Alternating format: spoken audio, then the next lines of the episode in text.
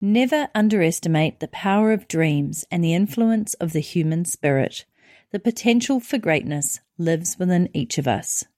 That's a quote by Wilma Rudolph, and I thought it was completely appropriate for this episode of the Untapped podcast, where we're all about living up to your potential. In this episode, I want to talk to you about one of the world's fastest growing phenomenons and why I'm currently involved in it myself. So, in my last episode, I talked about why consistency is your secret weapon. If you want to check that out, please go to nataliesisson.com forward slash 006. And in it, I mentioned a little bit about how I have been training for a sprint triathlon for the last three months. Well, good news. Yesterday, at the time of this recording, it was yesterday, I competed in and completed my sprint triathlon at Kinloch in Taupo, New Zealand. Now, this just wasn't any triathlon. This was the National Sprint Triathlon Championships. On reflection, even though I knew that, I probably should have realized that the fastest and best athletes in New Zealand would be competing at this event. So it was based at Kinloch, which is a beautiful suburb, I would say, or area around Lake Taupo. And it was just a gorgeous, serene setting. Got there on the Saturday and scoped out the entire course. And I have to say, this was one of the most well run, beautifully volunteered events that I've ever been to. There were flags everywhere for the running, there were big silver scaffolding fences, I guess, for the transition area, and everything was incredibly well mapped out with people telling you where to go next and directing you around roundabouts.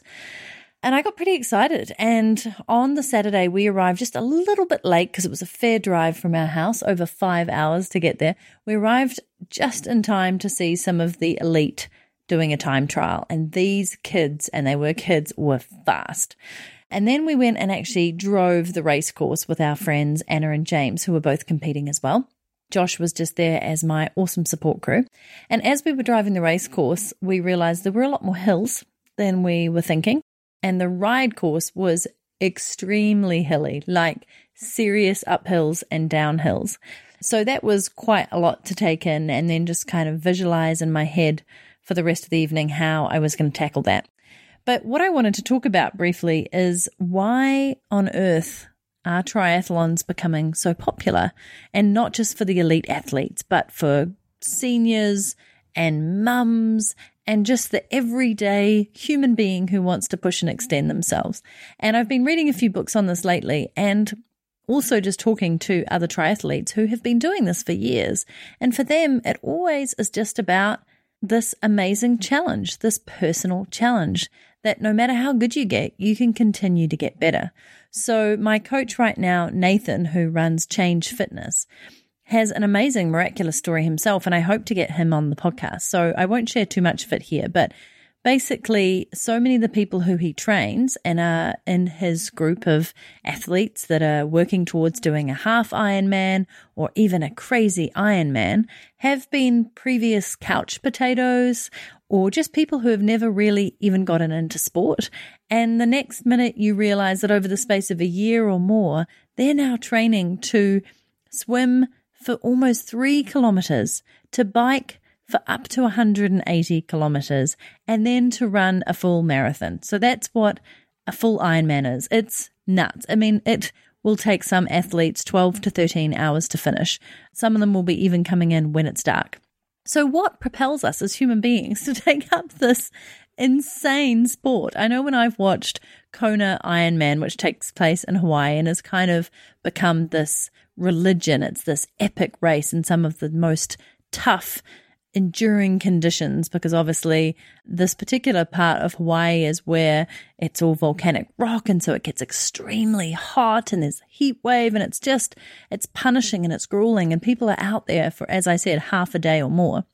And you also have to become very, very good to even get to compete at Kona. It's like the best of the best. But what compels people is this just incredible, rewarding feeling that you get when you even just finish a race like this, let alone train for it and are able to compete in it.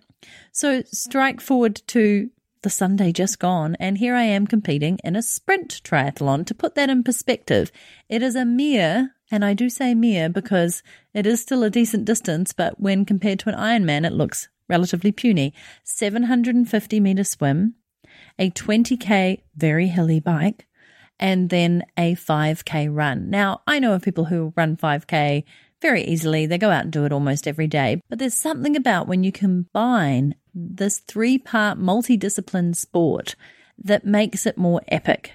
You know, you're swimming out there and then you have to drag yourself out of the water and sort of semi dry off as you're running to get on your bike.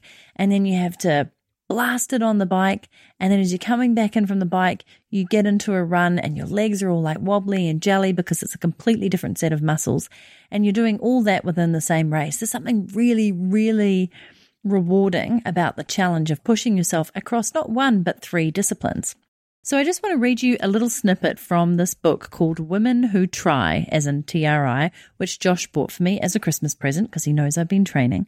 And I think it really kind of captures the spirit behind the triathlon that really, to me, sums up a lot of the reason why this podcast currently exists because it's all about untapping your potential. So this is from Alicia DeFabio, and she writes A new breed of triathlete is taking the sport by storm. Women between the ages of 35 and 55 are flocking to the sport by the thousands. Most are not the sinewy, chiseled competitive athletes featured on Nike commercials. The large majority actually look a lot like the regular people you see in the mall or at a PTA meeting. They're the young mothers changing diapers and chasing toddlers, and the seasoned mothers chauffeuring their preteens to a million activities while juggling a career. They're the women working 60 to 70 hours a week and the stay at home mums who put their career on pause. They are girls as young as 8 and women as old as 80. They have survived cancer, battled depression and anxiety, and lost spouses, mothers, fathers, and siblings. They found sobriety, lost weight, let themselves go, and found themselves again. These women come to triathlons as new mothers, veteran mothers, and grandmothers. They may be single, married, widowed, or divorced. They may be out of shape, unable to swim, or recovering from major injury or illness. They may be competitive collegiate athletes or self proclaimed couch potatoes. They come filled with both anxiety and determination. They come in every age, shape, size, athletic experience, and fitness level, yet they all share some common bonds the desire to do something slightly outrageous, to push themselves further, to face their fears, to dig deep and test their mettle. They are ordinary women who want nothing more and nothing less than to swim, bike, and run in between the heaps of laundry, the crying babies, the piles of dishes, and the long days at the office. They pledge their new fitness sorority insecure and daunted, but they emerge empowered and addicted. They are the newest faces of triathlon. So while I am not a mother in any shape or form, or a stay at home mum, or any of these things, I can absolutely, totally agree with so many of the points in there. Since starting, I have actually naturally lost weight just because I'm training. I'm training around five to six hours a week, which is quite light compared to a lot of others, but I'm just fascinated to see how much my body has changed in those three months and how much leaner and stronger and fitter I am.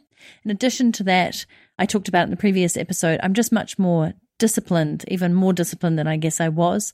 It's crossed over into every other area of my life. I have this newfound energy and focus and desire to upskill in all these areas of my life and push myself.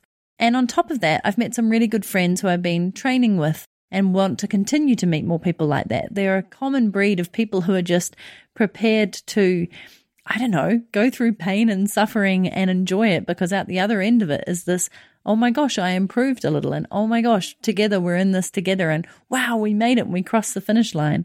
So after my race on Sunday, I was cooling off in the lake. It was just so refreshing and relaxing for the muscles.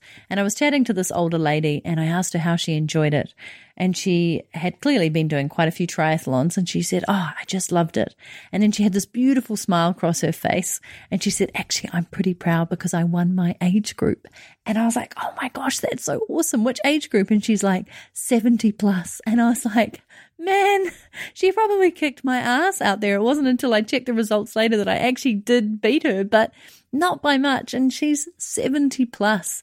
Uh, so she was now off to the World Championships in Lausanne, Switzerland to represent New Zealand. And I was like, that is epic. And there was also a man at the race who was, I believe, in his 70s, and he had competed in 35 Ironman in New Zealand. It was the record in this country for the most ever completed by one person. And on the same day, he completed not only the Olympic triathlon distance, he got to the start line of the swim to then compete in the same distance that I was doing of the sprint. So he did back to back triathlons. And this guy's in his 70s. I mean, just completely nuts. And everybody clapped and cheered that on because you just can't even imagine the effort that that takes, and especially at that age. So I wanted to share that because it was just such a, a fascinating experience. And I also wanted to share a little bit about where I think I extended my capability through this training and on the weekend, but also where those doubts and fears and limitations still come into your mind. You know, as I was standing on the shore of the lake, there was a moment there where I was like, why am I doing this? And I was looking at all the women around me and I started going, oh, I'm probably going to come last and that'd be pretty embarrassing. And I shifted my position of where I was lining up on the lake. And I had these moments of like, no, no, no, this is what you've done all the training for. At the end of the day, just have fun and enjoy it. And you're going to do this and it's going to be great. And then suddenly it's 30 seconds and then 10 seconds and then the hooter and you're off and running and diving into the cold water of this beautiful lake which had the most clear clear water. You could see the bottom. It was just fantastic. There was no salt in your mouth for once.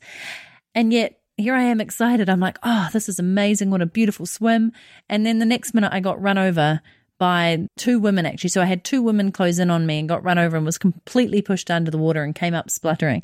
And I've actually got the video proof for it. You can see my head like shooting up in the air, just like outraged that I was run over. But Josh seems to think that I was the one who cut across. So I need to look at that video footage and zoom in on it. But the point was, that was a pretty off putting moment to be run over by two women and then you get knocked and kicked. And there weren't even that many women at the start line. It wasn't like hundreds. So it was more like maybe 40 or 50. Um, so that was pretty unpleasant. And then I had a little bit of a panic breath again, which I've experienced. And then I finally got my shit together and just swam and came out of the water. And it felt like eternity coming in. And I was definitely near the back of that swim. And then I ran up the beach to my bike and, and jogged along and then realized that I felt quite dizzy because coming out of a very cold lake, jogging to your bike. And I managed to change my shoes quickly and put my helmet on and do all this stuff, just like I'd visualized in my head the night before. And then I walk slash run my bike out to the transition. And then you get to mount your bike at a certain point and I couldn't clip my foot into the bike. And I was like, oh, come on, Nat. But all of this was kind of like part of the excitement. I was at the same point, I was like, this is just fun. You know, this is what I'm here for. And then had to ride straight up a small hill and still wasn't clipped in. And there's people on the side cheering you on, going, yeah, go for it. And I was near the back of the swim. So I was near the back of the whole group. And so many of the people had gone before me because we were literally the last race to start. Everybody else had gone before us, given our age group and uh, they sort of clumped the 40 plus over for women. And so there wasn't really many people for me to look out for on the ride or to be able to judge where I was at. But I was very proud to say that I had one person overtake me and then I actually overtook six people. Somewhere along the line, I got into this really exciting pace up hills and I started overtaking people on the hills and it just felt really good. And I got this like rush of uh, adrenaline and I got goosebumps. And at one point where I was going up and down the hills at great speed, down the hills, which was super fun, I decided to do a wee because at the end of the day, my whole mission in this was to have fun. So there was a point at which I was like, this is epic. I mean, these hills are hard. They are hard, but then you get the downhill at the end of it. I had the turnaround point. I was looking at my pace. I was a little bit off what I wanted to do, but I was feeling pretty on track. And then coming back into the town after all the hills and that back public road, coming back into the town was quite fast and hard out. There's a few more people cheering, and I was pretty much on time. Rode into transition, jumped off, and then, of course, had to put my shoes on and start out on the run. And I realized at that point that I hadn't had any nutrition really, uh, apart from electrolytes in my drink. So I, I already knew that I probably screwed up a little bit there. I just, there wasn't a moment where I remembered to bring the bit of Muesli bar that I'd laid out in front of me on the ground with my shoes. I just didn't pick it up. There's just too many things to remember when you're coming out of the water and taking off your wetsuit and putting on your shoes and your helmet and your glasses. So I had a feeling the run was going to be a little tough because by then it was quite hot. And the first thing you hit is this hill, and somebody sort of cheered on the side and they said, you know, keep pushing up this hill, you got it. And the hill wasn't even that bad, but it was just the fact that it was there. I mean, who puts hills in run races? Really? Seriously. And those 5Ks, two laps of a two and a half K course through sort of the suburbs and across grass and round houses and roads were just really hard. And I couldn't muster the inner strength. There was something lacking there for me to go faster. I actually did a pretty good pace. I came in under my goal time, which is good, but it just felt really slow to me. And unlike a race that I'd had a few weeks before in the lead up to this, where I powered through the second lap and sprinted home, I couldn't even sprint. I just, there was nobody out there to chase. There was very few people on the run course by that point. As I mentioned, we were kind of like at the back of the pack and I just really wanted somebody to cheer or somebody to chase or somebody to be behind me so that I could push myself more. I was channeling my friends who had given me all their love and energy that morning through Facebook posts and social media. And I was trying to channel great runners and all throughout the race, actually, I'd been visualizing great athletes to try and sort of draw on their strength. But I'd been pretty focused on just staying to my game. And then I, I finally was on the second lap. Josh was there filming me as I came in, and I ran down this little hill into the finish line. And I decided to do a cartwheel across the finish line because I was like, screw it, I'm going to just inspired at this moment. I've finished cartwheel time, which was pretty fun. But the fascinating thing about this whole thing is if I look at what I'd set myself as goals going into it, is I didn't expect to do super well. I kind of expected to be maybe middle of the packish. There weren't that many women in my age group, but across the whole uh, race there were many. And even though I hit my own record for the run and my bike was pretty much on target, my swim was was well off due to the semi drowning and the panic attack. And I actually came 10th out of 11th in my race. And the 11th person was way off my time. And I was actually very close to the people in my race, but it just was really disappointing to me. And I realized in that moment that my expectations of where I should be only after just three months are probably pretty unrealistic. And I, I text my coach who'd said, Hey, Nat, congrats on the race. How was it?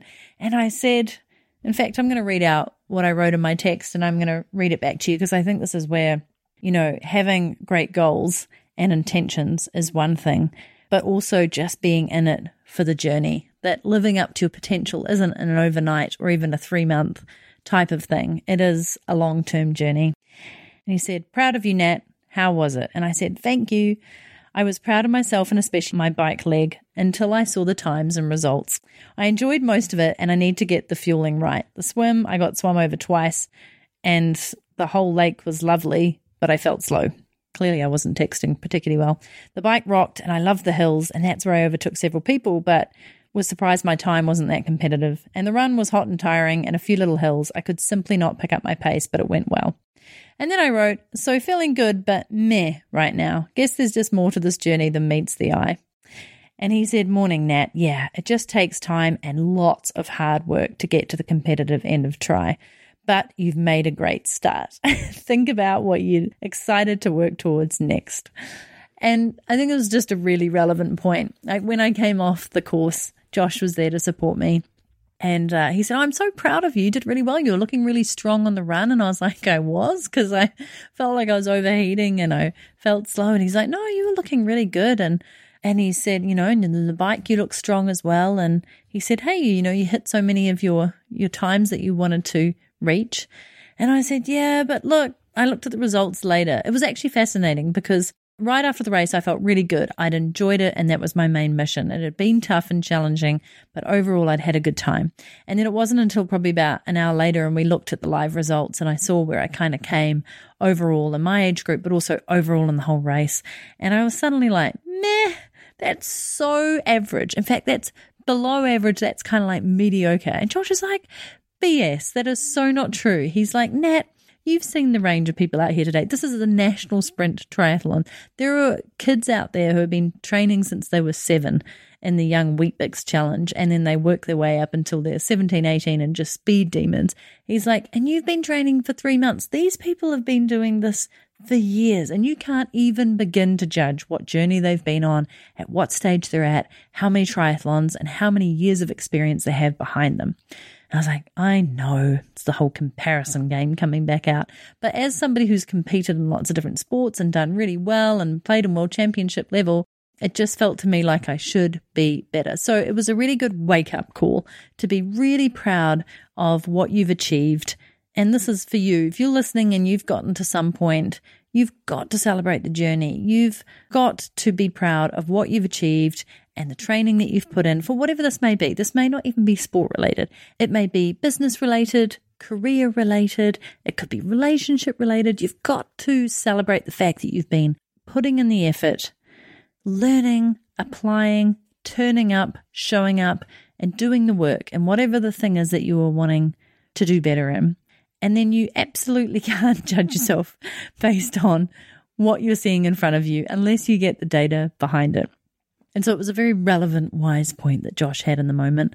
And my expectations were probably off from where I was. And the very next thing that I focused on is like, awesome. What can I learn from that race? What were some of the things that I need to pay attention to? Where did I feel good? Where can I improve? And what's the next finish line that I want to cross? And how do I want to feel when I'm crossing that line? But if I actually look relative to where I was three months ago when I got in the swimming pool and I was huffing and puffing after like a couple of lengths and going, gosh, it's been a long time since I've got in a swimming pool. And if I actually think back to my first time on the bike, which was fun, but I was like, oof, I haven't done really any cycling since my African trip, which was in 2012. And then when I went out on my first run, and I think it was a 15 to 20 minute kind of runny, joggy, walky thing. And I was like, oh, I can really feel my knees. Like, hmm, I haven't done running in a while apart from running after a ball or a frisbee and, and definitely not for a, you know, continuous period of time. If I think back to that compared to now that I could most likely do another triathlon right again today, right now, if you ask me, that's a huge improvement. And there's only more to come if I'm prepared to dedicate myself to this crazy phenomenon of a sport that requires, you know, your energy and your skills across three entirely different disciplines, then I am really proud. And I've already found my next events, which is super important. If you think back to my episode number five, where I talked about intentions versus goal setting, I wasn't disappointed on Sunday post that event because I already knew what I was wanting to train towards next. But I also knew in my heart of hearts that triathlons are a way of life that I want to commit to. And so this isn't about any one off event that was an important one because it was the original one that got me into training, but it's all about the journey for me. So thankfully, I learned from my own lessons around intentions, which are focused on the present, and goal setting, which is focused on the future, and having a great combination of those in my life right now as it pertains to triathlons, but also to my business goals, to my personal aspirations, to my learning goals, to my relationship goals. So I hope that just by sharing this with you today, you've got some semblance of how you can stretch your capabilities, of why you're capable of so much more, of how far you can come in a short amount of time if you're willing to apply yourself, and also to learn from my lesson that you must never ever compare yourself with somebody that you see in front of you doing maybe what you want to be doing so much better than you are. Until you have a sense of where they've come from and how many hours they've put in and how much dedication they've put into this thing that they are doing. And you can't possibly compare yourself to them because you're all on a different journey. You've just got to take it at your own pace within your own capabilities, but on the edge of them so that you know you're always pushing and extending and reaching into your full potential. I'm Natalie Sisson. This has been a joy and a pleasure to talk to you about my little event over the weekend, and I hope you've been able to visualize some of it in your head. You can find the show notes over at nataliesisson.com forward slash 007 just like James Bond. Isn't that appropriate? And if you're enjoying the content in this podcast and what I'm putting out, then I would love for you to show some love by way of a small contribution or donation. These are actually going towards the cost of putting together podcasts and vlogs week in, week out, but also into the Freedom Fund, which is a fund that I've set up through the Gift Trust that then gets designated to charities that are all about helping young girls and women have more freedom through education, and a couple of other select charities that I will be sharing with you over the course of this podcast. So the contributions that you make, if you're digging this, go towards great things and helping other people to fulfill their potential. And you can do that and learn more about that over at nataliesisson.com forward slash love. And I love you. Thank you so much for tuning in and tune in to the next episode of Untapped, where we're going to continue to look at how we can live up to our potential.